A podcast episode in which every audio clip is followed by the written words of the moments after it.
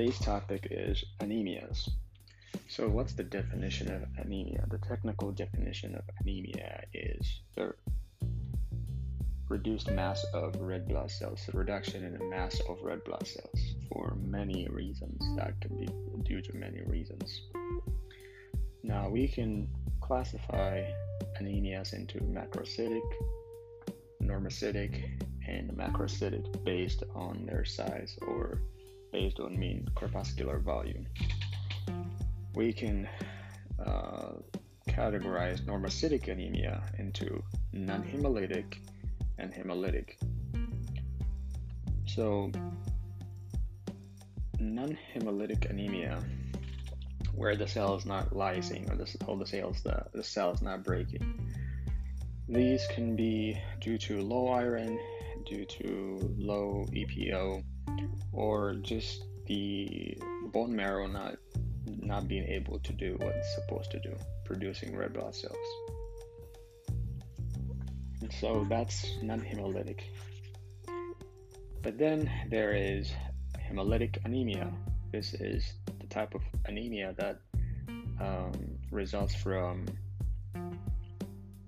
the cells being destroyed, the cells lysing, and the the hemolysis can be due to the intrinsic factors, problems coming problem problems that are uh, within the red blood cells, or something something outside of the red blood cells is causing the damage or the, the cells lysing.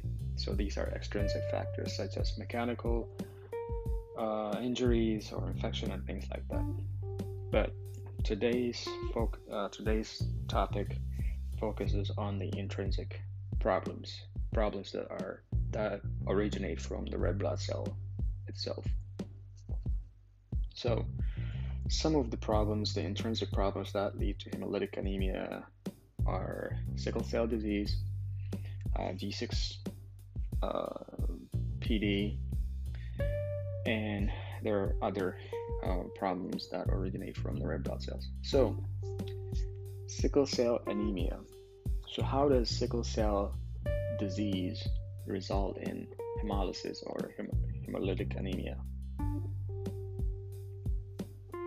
All right.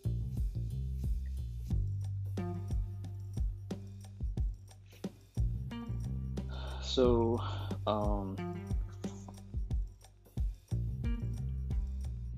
now sickle cell disease is an autosomal recessive disorder. It's a genetic disease. So what's hap- what's what's happening is that there is abnormal gene. This is abnormal globin gene, and um, this specifically is not alpha gene, alpha globin gene. This is a beta globin gene, what what is what's happening here is that there is single base substitution on the sixth codon of beta globin gene. So on the globin gene, there is substitution of, of adenine by thymine. And when this happens, the resulting amino acid is changed. So um, instead of making the normal hemoglobin A, which makes 95% of the adult hemoglobin, with a defective beta globin chain, you produce hemoglobin S, which is made up of two alpha chains and two defective beta chains. All right. Um, so we said that there is a substitution um, mutation when a adenine is uh, substituted by uh, thymine. With that substitution, the amino acid valine is substituted for glutamate. So you have valine, which is a nonpolar molecule with many hydrogens, which is hydrophobic, doesn't like water. Um, so you have this amino acid in the uh, beta globin chain instead of glutamate, which is which is polar molecule, and that um, which which which is part of the normal hemoglobin. So with this um, valine being part of the the abnormal globin chain, you would have many problems. So that's the basis of all the problems with uh, sickle cell anemia.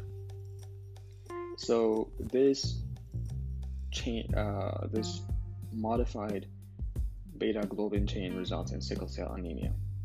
But what exactly causes this uh, sickle cell anemia? How do we get to that problem?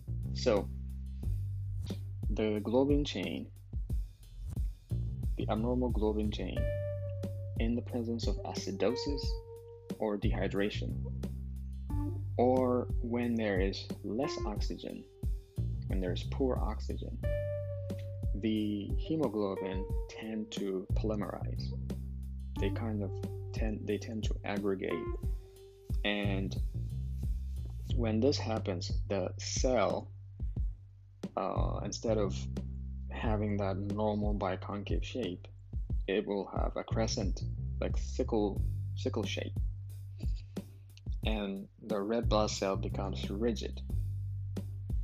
And this crescent shape or sickle shape is the basis for all the problems leading to sickle cell anemia. So this crescent shape leads to intra uh, extravascular hemolysis what that means is the red blood cells with this weird shape, with this weird sickle shape, will not be able to move or be transported in the blood vessels as the regular red blood cells. Because of this weird crescent shape due to this weird abnormal hemoglobin the red blood cell membrane will be damaged and when the red cells are damaged, the damaged red blood cells are destroyed or their lives or they're broken up in the spleen because they are not normal. They cannot be filtered out just like other normal red blood cells, so they will be damaged. So this is the basis of extravascular hemolysis. When this happens, there is there are going to be um, hemoglobin is going to be released and there is going to be less hemoglobin leading to anemia, less red blood cells, red blood cells leading to anemia, and you would have bilirubin, unconjugated bilirubin, leading to jaundice and and uh, pigment gallstones. So, because of the red blood cells being damaged, you would have hemolytic anemia. And so this hemolytic anemia leads to sickle cell, sickle cell anemia. Now, the second problem with this crescent or sickle sickle cell shape, sickle shaped cells is that they cause vaso occlusion of small uh, blood cells. All right, and um, so this weird shaped cells cause they lead to they cause occlusion. So if you have this cells in in uh, small blood vessels in let's say in this in the spleen, there can be a blockage, and the spleen there can be infarctions within the spleen, and then you will have functional asplenia or the spleen not working. And if the spleen is not working as it should, you will have, you know, destroyed. Um, you will have the indication for, I guess what I'm trying to say is that the indication for um, a spleen that's not working properly is the presence of Howell-Jolly bodies. Now, with hemolytic anemia, hemolytic anemia can also lead to um, other problems. But before I get to hemolytic anemia, if sickle cell anemia is not treated, it can lead to increased uh, EPO production, erythroid, uh, erythroid hyper, hyperplasia, there can be massive expansion of bone marrow. This can lead to bone abnormalities, uh, delayed skeletal maturation, uh, widening of bone marrow spaces. So the bone marrow is just uh, is very active, and this can lead to uh, osteoporosis. Um, bone abnormalities, abnormalities of the, of the skull and facial bones, and um, this can manifest as what we call chipmunk faces and uh, crew cut appearance of skull on X-ray. So those are some of the manifestations. Now, with hemolytic anemia, chronic hemolysis, if red blood cells are chronically being hemolyzed, it can lead to uh, infection with parvovirus B19. So, why is this important? Um,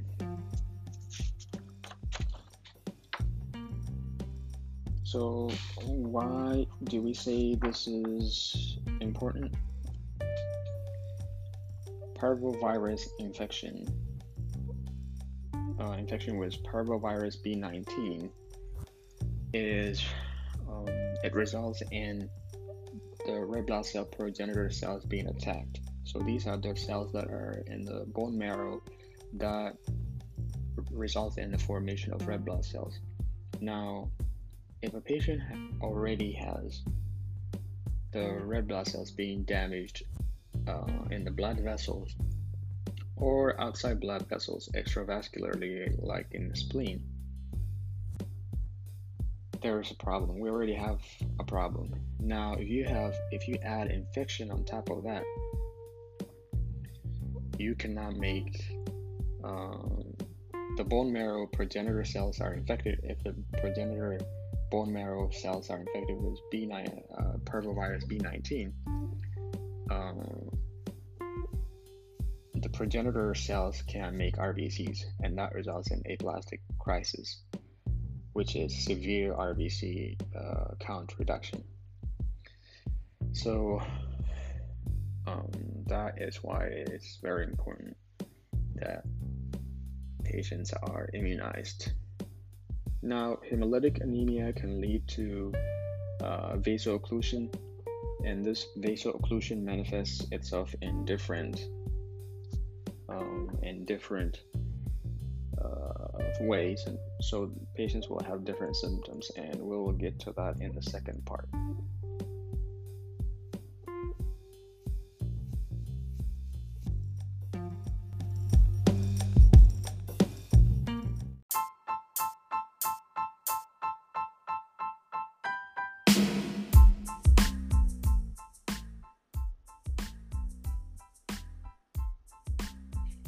All right, we're back and this is the second part of anemia. We were talking about hemolytic anemia and um, how that is caused by um, different intrinsic and extrinsic factors. One of the in- intrinsic factors being sickle cell disease, which is the result of um, a mutation resulting in a defective beta globin chain uh, formation and um, the formation of sickled cells, which the formation of uh, defective protein resulting in uh, uh, abnormal hemoglobin chain and hemoglobin S then in in a acidic environment or in a dehydration during dehydration or in a low oxygen environment, uh, forming polymerization, and then that polymerization resulting in sickling, sickling of cells, uh, weirded shapes, and extravascular hemolysis, and that leading to uh, the cells being destroyed leading to hemolytic anemia. And we also said that this shape, this abnormal cells cause uh, occlusion. Vasal occlusion results in infarction of uh, spleen and the spleen not being able to do what it's supposed to do. And uh, and we also said that vasal occlusion, that vasal occlusion can lead to different symptoms. So uh, some of these symptoms are having uh, swollen hands or dactylitis. Um, in children, this appears as sausage digits.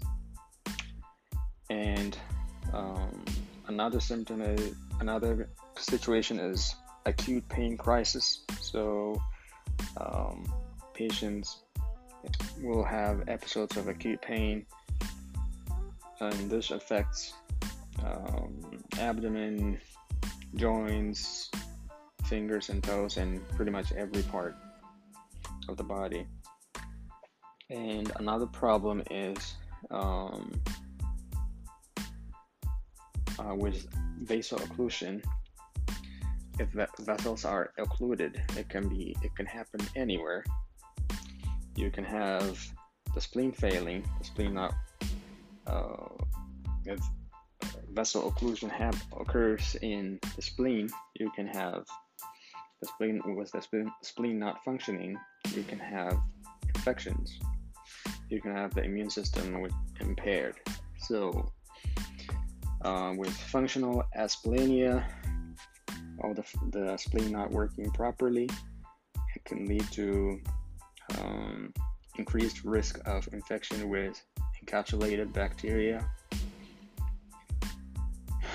and uh, the two most important examples of uh, encapsulated bacteria are strep pneumo and H influenza.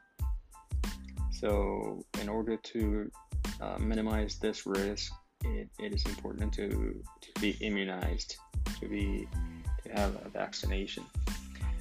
And another important uh, concept is that with uh, functional as, uh, asplenia or, or with the spleen not being able to function properly due to that occlusion, it can lead to the red blood cells pooling, so the pooling of red blood cells, and this leads to splenic sequestration crisis.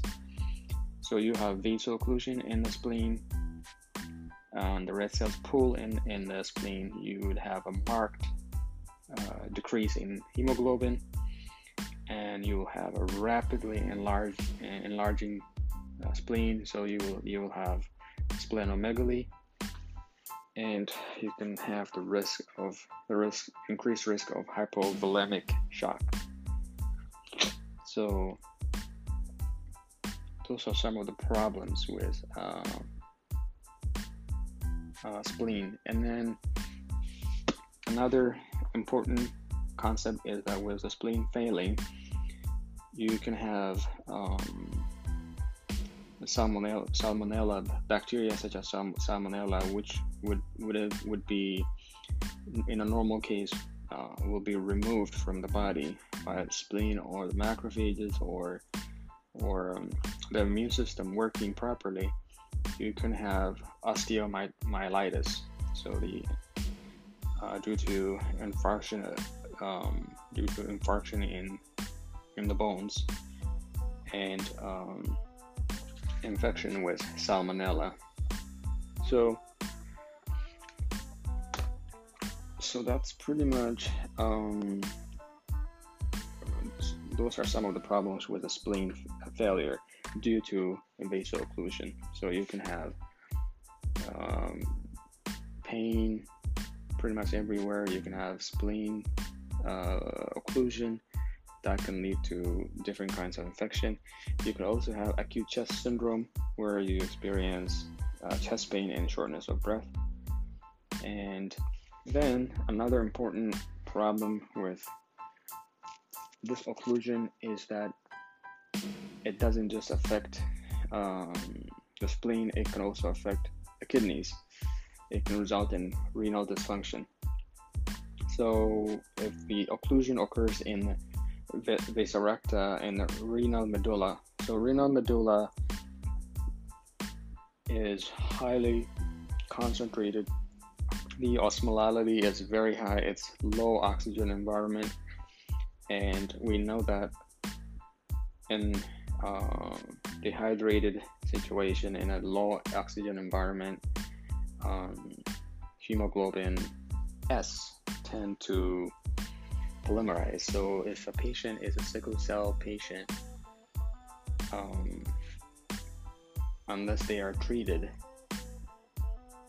renal medulla can can experience infarction, and um, that environment, that renal renal medulla, kind of satisfying, uh, kind of fulfilling the requirement for sickling or for polymerization results in which results in sickling the um,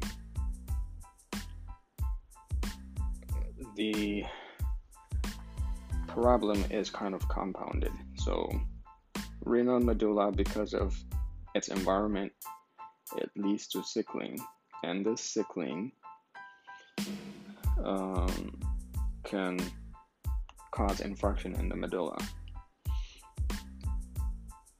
and another um, renal dysfunction is caused because of papillary necrosis. So this is the whole area surrounding the medulla and other parts. And this is when this is sloughing of renal papilla due to renal occlusion, and this leads to painless and gross and gross hematuria and proteinuria. So there's bleeding and uh, uh, red blood cells uh, red blood cells just uh, entering uh, the filtrate, I would say, and protein being part of it. So those are some of the complications. And if the renal medulla is is infarcted or or if it's not functioning normally, then you would have impaired concentration, uh, uh, you would have impaired ability to concentrate urine, and you cannot concentrate. If you can't concentrate urine, there is going to be frequent urination, so you will have polyuria and nocturia. All right. So, how do you treat um, sickle cell disease? So, we've already said that in a dehydration, during dehydration, the sickled uh, hemoglobin, abnormal hemoglobin, tend to polymerize and kind of compounding the crisis, the sickle cell crisis. So patients need to be uh, well oxygenated and uh, well hydrated. They should be immunized to fight off encapsulated bacteria. And um, in order to increase their oxygen content in blood. There's a drug called hydro- hydroxyurea, which increases the production of uh, fetal hemoglobin, which has high affinity for oxygen. And then blood transfusion, because of that anemia, because of that increased hemolysis taking place, uh, and also the risk for hypovolemic shock being high, blood transfusion is important. But the risk with this one is that there can be iron over um, iron overload, and uh, bone marrow transplant is also uh, in trial. I guess it's, it's it's something to consider. So those are some of the important things to talk about. Now, um, another we've already talked about the sickle cell disease. We said that a normal um, so normal hemoglobin is made from globin chains and uh, globin chains are from globin beta globin gene and a normal person will have two copies of the gene now if you have one normal copy and one defective gene, the normal one would produce normal globin gene. So for adult, you if you have a normal alpha and normal beta globins, you will have hemoglobin A. And if you have a one defective gene copy, you will have defective globin chain. So you have a normal alpha chain and a defective globin chain. So you will have hemoglobin S in that case. So with one normal copy of a gene and one defective copy of the gene, you will have both hemoglobin A and hemoglobin S. So this is a mixture of hemoglobin A and hemoglobin S. So in this case, this person is considered as a sickle cell trait, uh, as having a sickle cell trait. And in this case, the normal beta gene is more effective and it produces more uh, more than 50% of globins, uh, beta globins. And in order to have sickling, you need to have more than 50% of the defective uh, hemoglobin, hemoglobin S. So in a sickle cell trait, there is more of um, there is more of hemoglobin A than than defective hemoglobin S. So there is 55% of hemoglobin A and 40% of hemoglobin S. So a person with a sickle cell trait will not have sickling. Their symptoms are milder. And the exception is that uh, in a renal medulla, they may lose concentration, concentrating ability, and and there's increased risk of renal medullary carcinoma. So, how do you diagnose how do you diagnose um, sickle cell disease, whether it's a disease or a trait? There are two important common tests. These are electrophoresis, phoresis, and sickling test. Electrophoresis shows hemoglobin S, and it also tells you the amount, different amounts of uh, hemoglobins. So based on that, you can um, differentiate between uh, sickle cell disease, wh- whether it's a sickle cell disease, you would know how much uh, hemoglobin S should be there, or if it is sickle cell trait, you would know how much um, hemoglobin S is present. So based on that, you can differentiate. Now, another test that doesn't tell you um, whether it is a sickle cell disease or sickle cell trait is a sickling test. And in this case, sodium metabisulfite reduces oxygen and hemoglobin S becomes insoluble. So it forms a turbid solution and it's easily visualized. So in this test, a positive the the test is positive if any amount of hemoglobin is S is present. So whether it's a like 40% of hemoglobin S or uh, 90% of hemoglobin S, it doesn't matter. As long as hemoglobin S is present, it will be it will be positive. But then you, you have to do more tests or you have to probably do electrophoresis or other other tests to identify that. So, why is sickle cell trait important? In a sickle, uh, someone with a sickle cell, cell trait, this is important in getting rid of infection with uh, with malaria. Now, the myth is that, is that people think that if you have the sickle cell trait, you cannot be infected with malaria, but that is wrong. Every person can be infected with malaria, but the difference is the difference between a normal person and a person with sickle cell, cell trait is that in a sickle cell trait uh, individual, when uh, the red blood cells are infected with uh, Plasmodium falciparum or malaria, um, the infection causes sickling of red blood cells. And this sickling increases the, uh, the chance of clear, uh, clearance, so the ability to remove those cells, the ability, the ability to clear the body of malaria. It doesn't it doesn't prevent uh, an individual from getting the infection. Everybody will be infected, but they will have increased ability for clearance and and milder symptoms. Whereas a normal person with a normal red blood cell will have very severe symptoms uh, with with this form of, of uh, malaria being a very severe um, deadly one. So that's that.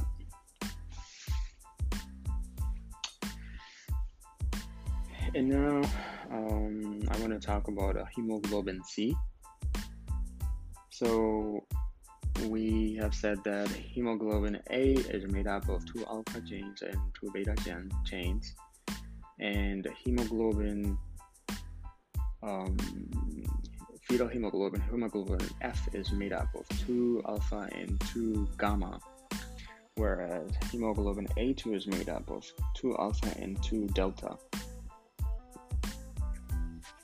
And with hemoglobin, um, hemoglobin S, you have two normal alpha chains and two defective uh, beta chains. Now, hemoglobin C, instead of having um, instead of having the normal glutamate um, instead of having the normal glutamate in uh, in the beta chain, it, ha- it will have lysine. Hemoglobin S has valine in it. Hemoglobin C has lysine in it, lysine. So this results, so lysine is more polar than valine, but it's still uh, less polar than the glutamic acid. So having that, having uh, late lysine instead of glutamine results in mild anemia, uh, presence of hemoglobin C crystals. And so, a person that is heterozygote, having normal hemoglobin A and hemoglobin C, will have milder symptoms. Whereas a person having hemoglobin hemoglobin C with lysine and hemoglobin S with valine will have very severe symptoms. So, so that is called hemoglobin CS disease if you have both of them. Sickle cell disease is just a SS, hemoglobin S uh, disease or complication. I think that's it for now.